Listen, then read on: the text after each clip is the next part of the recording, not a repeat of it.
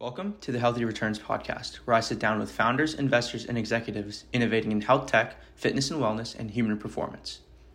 My guest today is Jim Crowell, managing partner of the Sage House, an investment and consulting firm for fitness and wellness companies. In today's episode, we discuss product market fit, the importance of finding a deeper connection to healthy living, and Jim's plans to open new health span focused brick and mortar studio gyms. Thanks for listening and enjoy today's episode. I've heard you talk about how fitness and wellness is actually primarily emotional. Maybe take us through your background and kind of frame it in that way so that maybe highlight certain moments in your life or certain experiences that have kind of formed the emotional relationship that you may have with fitness and wellness. In my opinion, emotion sometimes is a word that I'll use the word triggers people's perception of what I'm saying by it. But all I'm getting at is that there is a deeper connection to what somebody is doing. And if they understand what that deeper connection is, it becomes much more of a momentum feeling as opposed to rolling the boulder up the hill.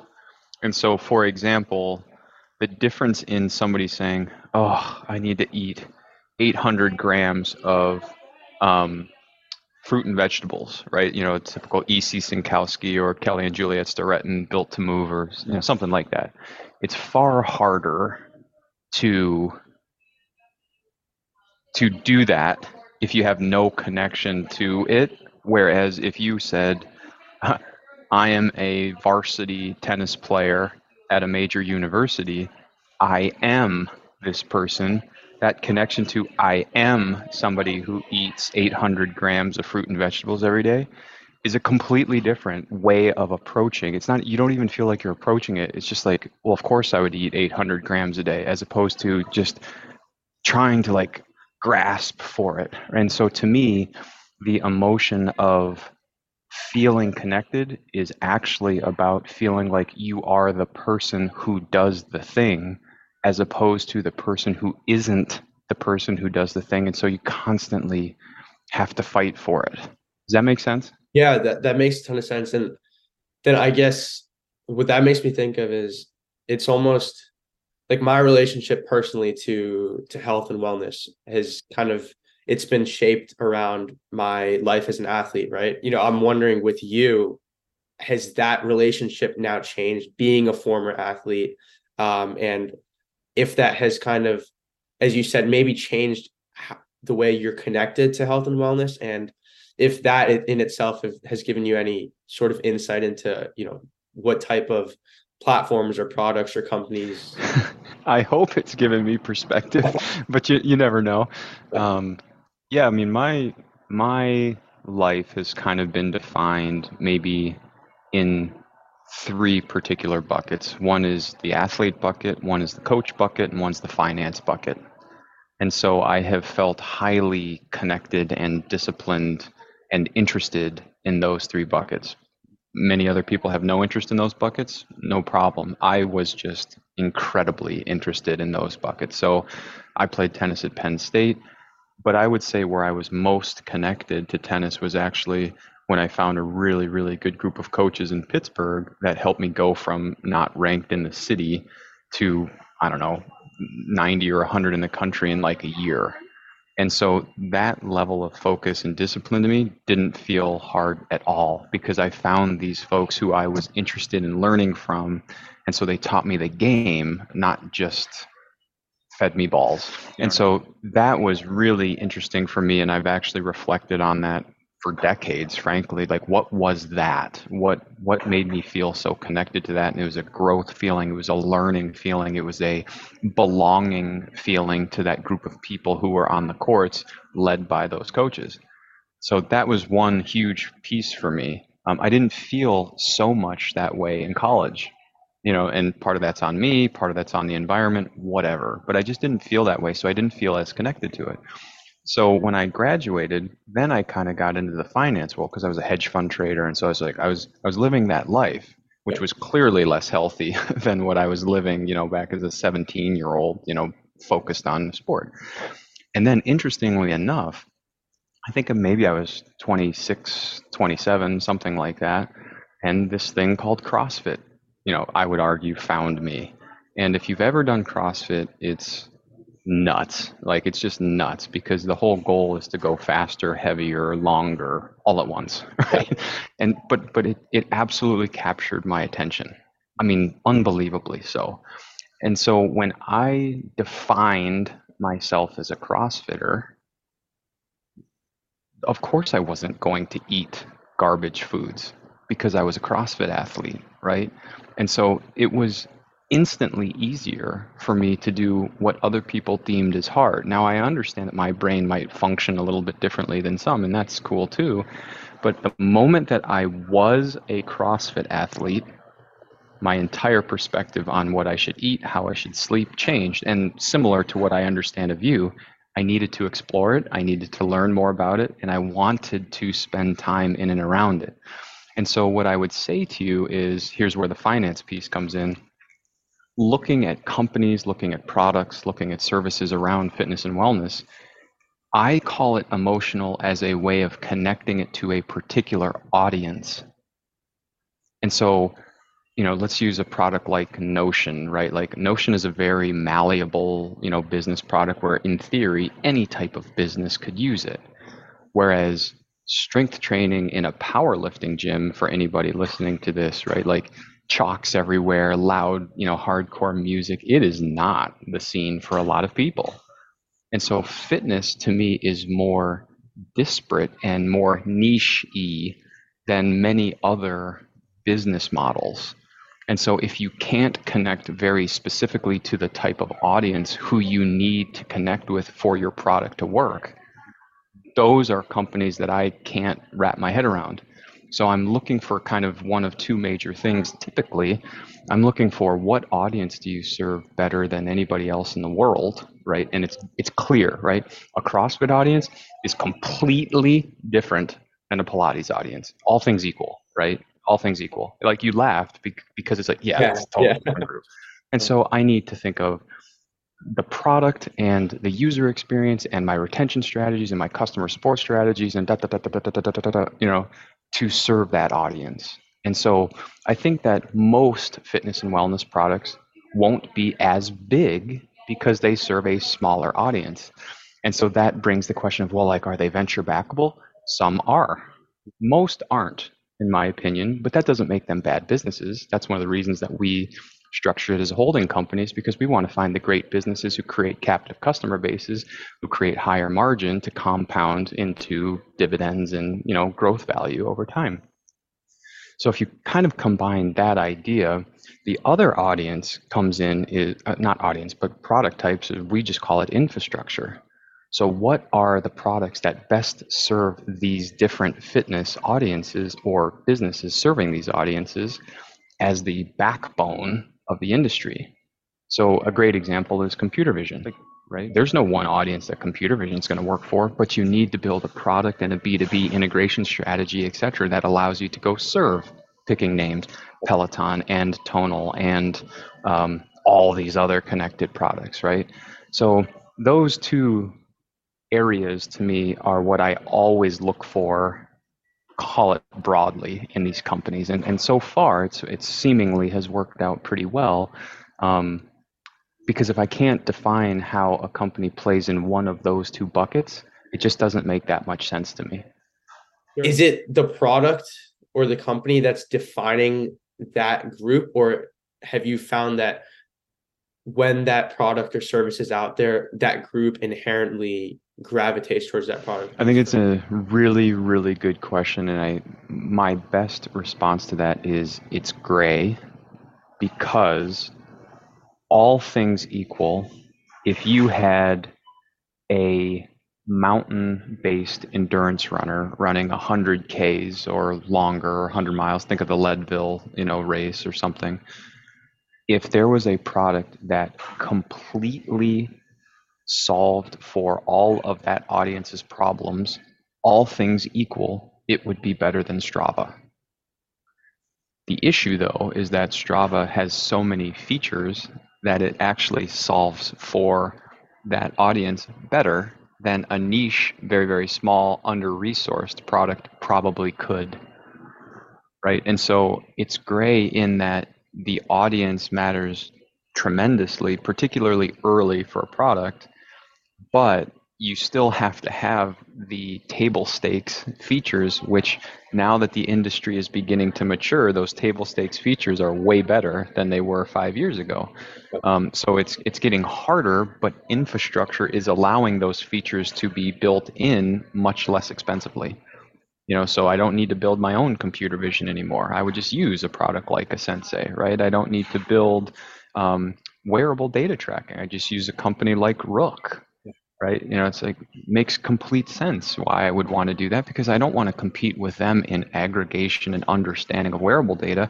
I want to take that information and make it absolutely pristine for my particular audience. Um, so this maybe a, the other part of your question is is it kind of a push or a pull in terms of the product?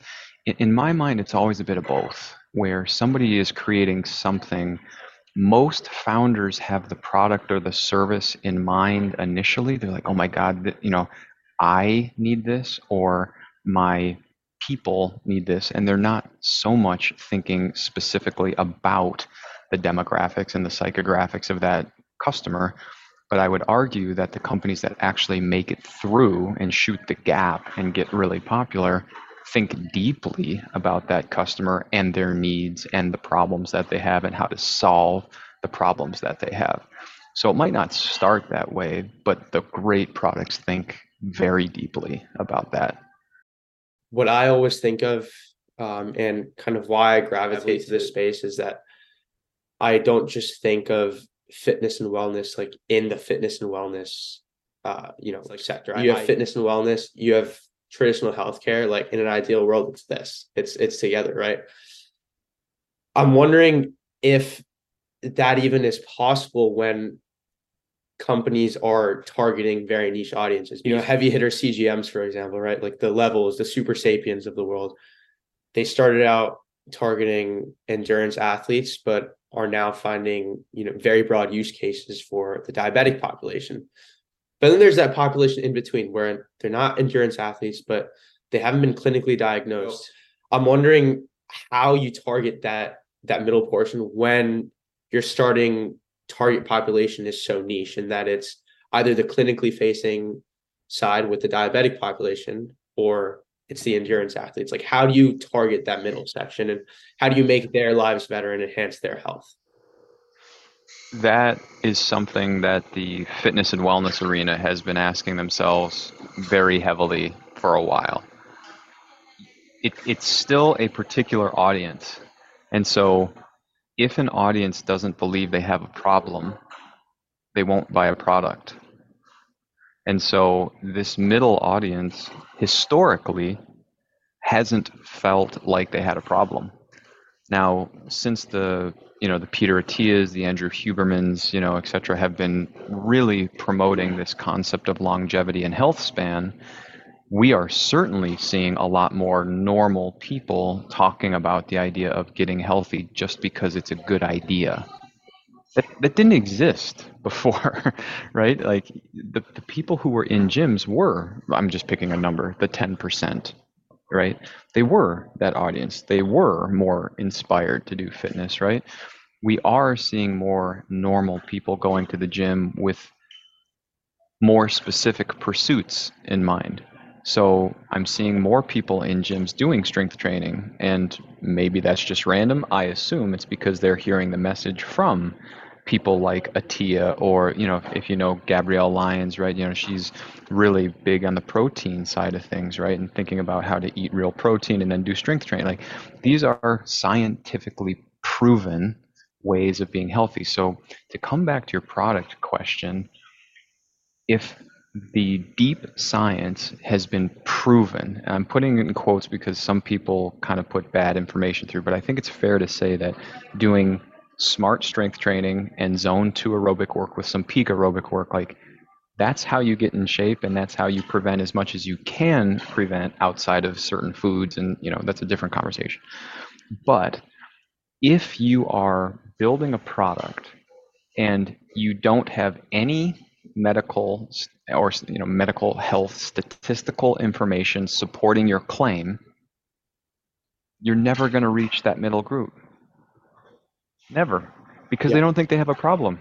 So it's really interesting you say that because then, in my opinion, right, everything in health, in traditional healthcare at least, is measured through health outcomes.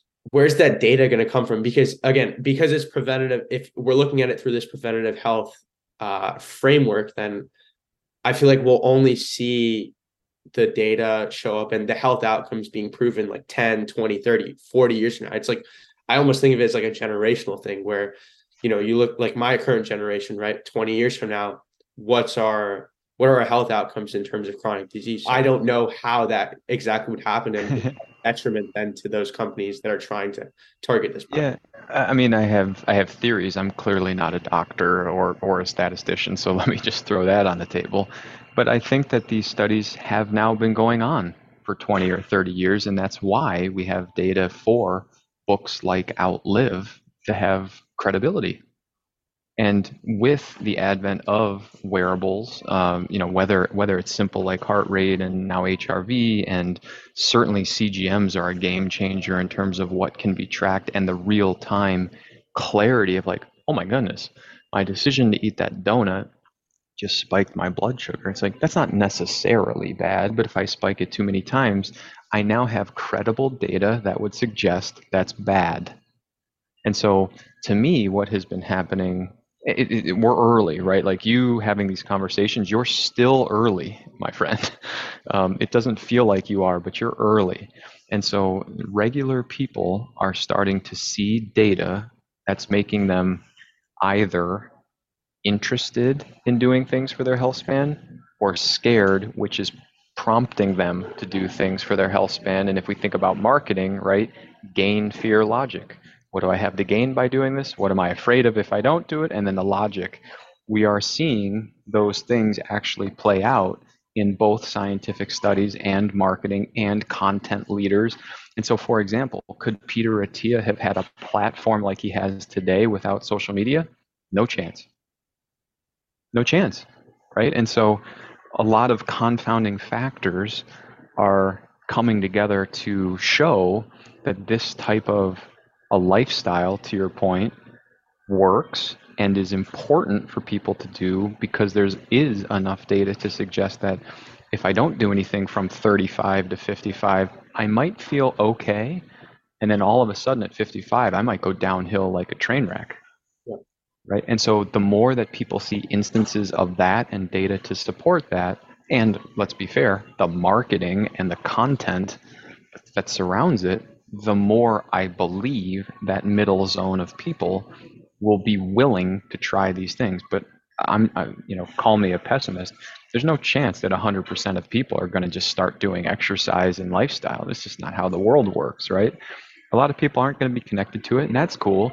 But products and services in the health and wellness space will die if they only go to people who are just unwilling to see them. That's I guess on one hand that's intuitive, but on the other hand when you see companies trying to shift their target population from what they were originally intending, I feel like that's what some companies are facing. Like I, I mean, even looking at the websites, right, of some of these wearable companies, it's like they have these professional athletes and these whatever like strength trainers and coaches on on their on their websites from my perspective it's like how do how does the you know quote unquote like average person and connect to the product connect to the company and how they they don't dot dot dot today. Look at look at whoop for example right? Certainly much more on the athlete and achiever side of things.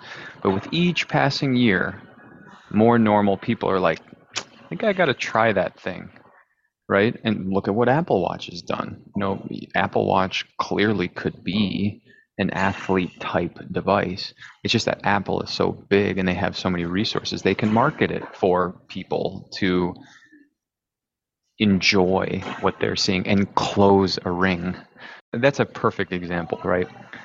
If you only show charts of my steps or my sleep or whatever, that's going to be your 10 percenters.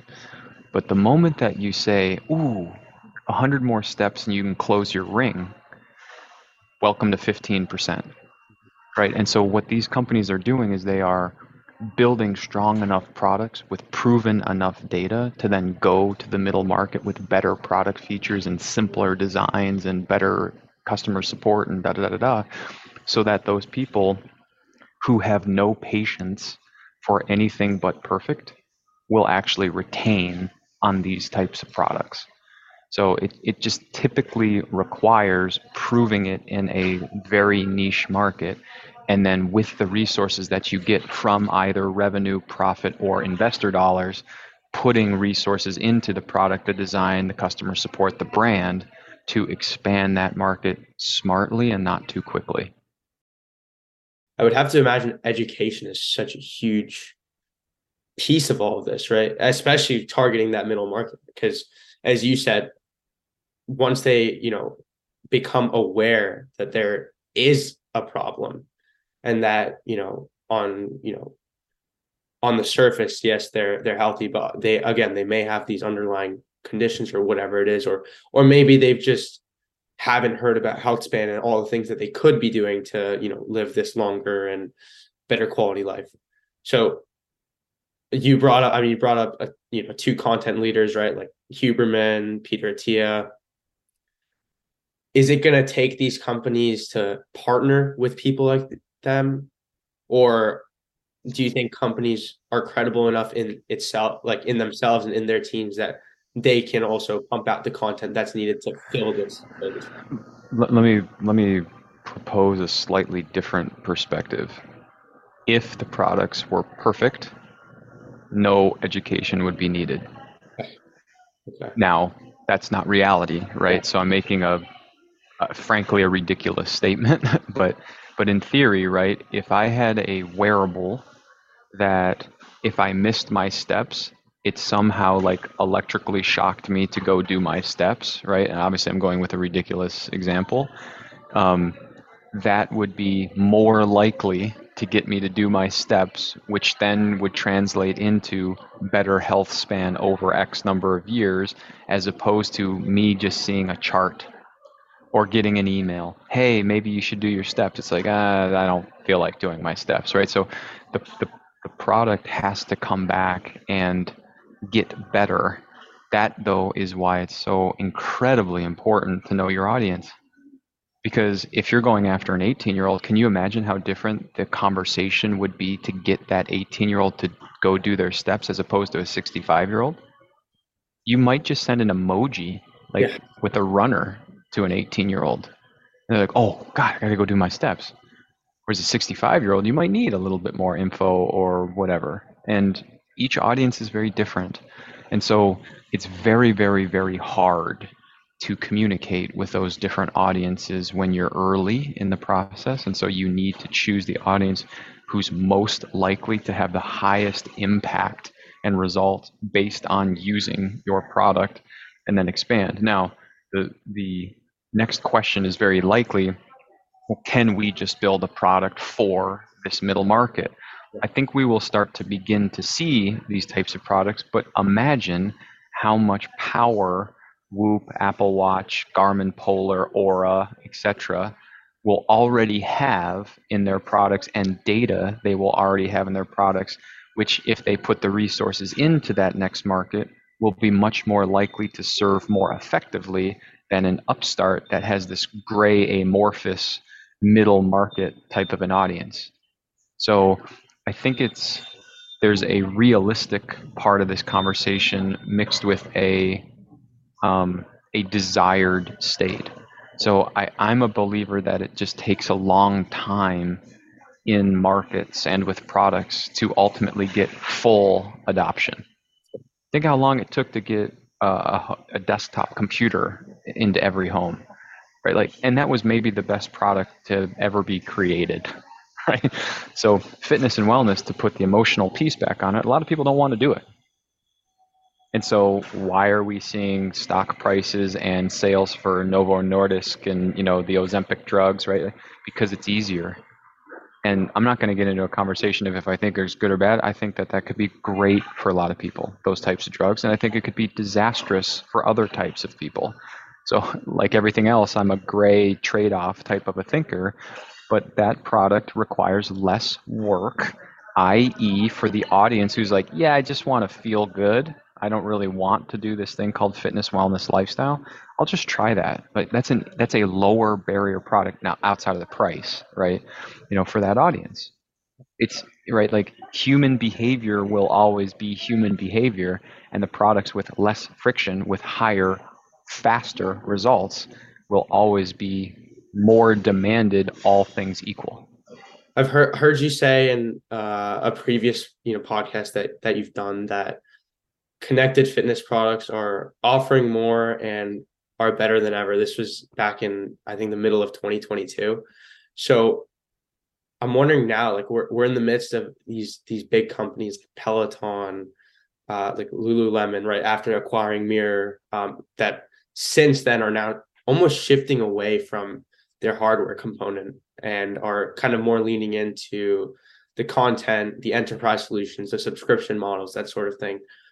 So, I guess two questions on this. One, at the time eh, like when you had you know said this and when you had held this belief like what made you bullish on connect connected fitness in general and then two in light of all these companies changing their strategies w- what do you think has changed since then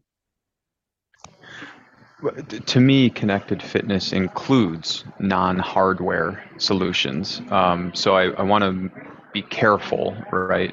Um, I don't think that hardware solutions are going anywhere. I think that they are going to continue to be around. Um, I hope that Peloton, you know, kind of figures their their reorg all the way around so that people can still experience it. Because I know, I mean, I don't personally know, but hundreds of thousands of people love riding a Peloton bike, love it. And I'm like, I know people personally that hated fitness that love doing Peloton rides it completely changed people's perspective of how they could do fitness. And so my the best answer that I can give you to your question is I don't think connected fitness is going anywhere because it provides a different way of achieving let's call it zone two aerobic work and resistance training um, and or peak aerobic training for more consumers. And so you're just going to see like the the reason that connected fitness is getting throttled is because of COVID and a bubble in venture capital and growth equity, in my opinion. So Peloton was rolling, and then all of a sudden, their sales went absolutely bonkers when COVID hit. And the, the mistake, I'm going to vastly oversimplify this, right? But the mistake was they thought that sales would just stay at that pace. And so they built the org to support what they expected those sales to be. They bought pre-core all this stuff, and then all of a sudden sales were like, you know, and and they went back to normal, right? The problem was if Peloton didn't expand the company, they couldn't have supported all those orders that got fulfilled. And so it's a trade-off question, right? And again, I wasn't inside of Peloton. It sounds to me like all kinds of interesting decisions potentially were being made. But if you then also look at the rest of the market, what was happening? Everything connected fitness was getting bid up massively by venture capital, by private equity, and by the public markets. So Peloton's stock price goes to what, 176, something like that. Their market cap, I don't remember what it was, like 40 billion or like some huge number. Um, and then all of a sudden it's like, wait a second, you're not going to keep selling this many units. Uh, and so they got throttled. And so they've been working pretty hard. It seems like I actually just did a quick analysis of their financials, and they seem to actually be getting this reorg put together.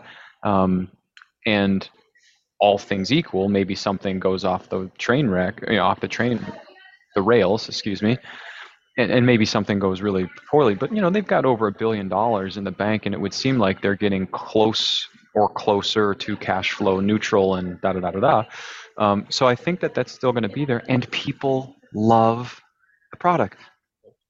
So Peloton has built a brand for that people are willing to pay, call it 39 bucks a month or whatever it is, whereas other companies are trying to charge 19 and can't get people to do it. Yeah. That's a captive customer base. That is a unique audience that they've expanded over years and years and years in the market. They've earned people paying them more. And I don't think that that concept is going to go away. So I'm bullish on long term, you know, health, wellness, connected fitness. But in this moment, and to be fair, part of the reason why you know we launched the SageHouse when we did is because I thought the market was going to get killed because I thought we were in a bubble, and I wanted to be in market making investments as we were getting killed. Yeah. Yep. So my hope is that keep in mind I'm I'm talking generally what I believe the industry is going to do, and I'm investing money in that way. So it's fair to say that. Um, but in my opinion, there's no chance that connected fitness completely goes away. Yeah, it's interesting. I mean, uh, you know, to be fair, we are we are in the midst of putting together a brick and mortar gym concept right now, like that we will actually create and operate. Um, and everything that we've just described, let me just try to define for you what it's going to be, right? We're going to call these gyms Proof 3, and they're going to be for 35 to 55 year olds who are looking for health span, yeah. right?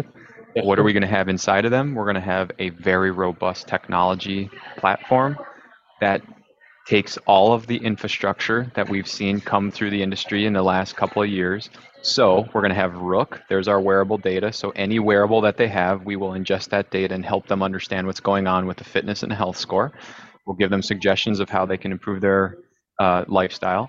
We'll also have a mental, you know, uh, let's call it mindfulness, uh, emotional health app built in so they can go work on that if that's what they want to do. We'll have an in gym movement and uh, mobility computer vision based assessment that will then give them sessions, you know, five minute sessions, so low barrier sessions that they can do at home to improve their movement mobility. We'll have body composition testing through computer vision in gym, and of course, you could do it at home. We'll have strength and power testing um, through a very, I'll just tell you, it's called Proteus, right? So we'll have that piece of hardware in gym so that we have huge databases of how people need to get stronger. And then our gyms themselves, we will do strength training and we will do zone two aerobic and peak aerobic work. So, but we'll do it, we'll do it in a group. So there's the emotionality and the accountability portion. We'll build an education platform because that's what I did in the former life and our operators done in a former life, right? We'll build education and we'll have high end coaches and we're building this around hospitality. So who are we going after? Middle group. Yeah. but we're going after a bit older version of the middle group because we're going after health span. And that, what I have seen in my market research and in the conversations I've had, because we've been working on this for nine months, you know, or more, my my conversations are suggesting to me that that audience feels underserved, that they now have a problem, and that they want to do something about it. So our our brand will be for that that is that is really really exciting. I I mean, and even just the way you broke that down, um, you, you've kind of hit all the nails on the head, right? Um, so we'll see. I hope so. yeah, yeah. So I guess, um, you know, when when do does you and your team like when do you guys hope to roll roll these types of these types of studio gyms out? uh, Q1 of 24 will open in Pittsburgh. Well, amazing. Jim, thank thanks so much for your time. Um, you know, this was this was a really fun conversation with for me. I hope it was fun conversation for you as well.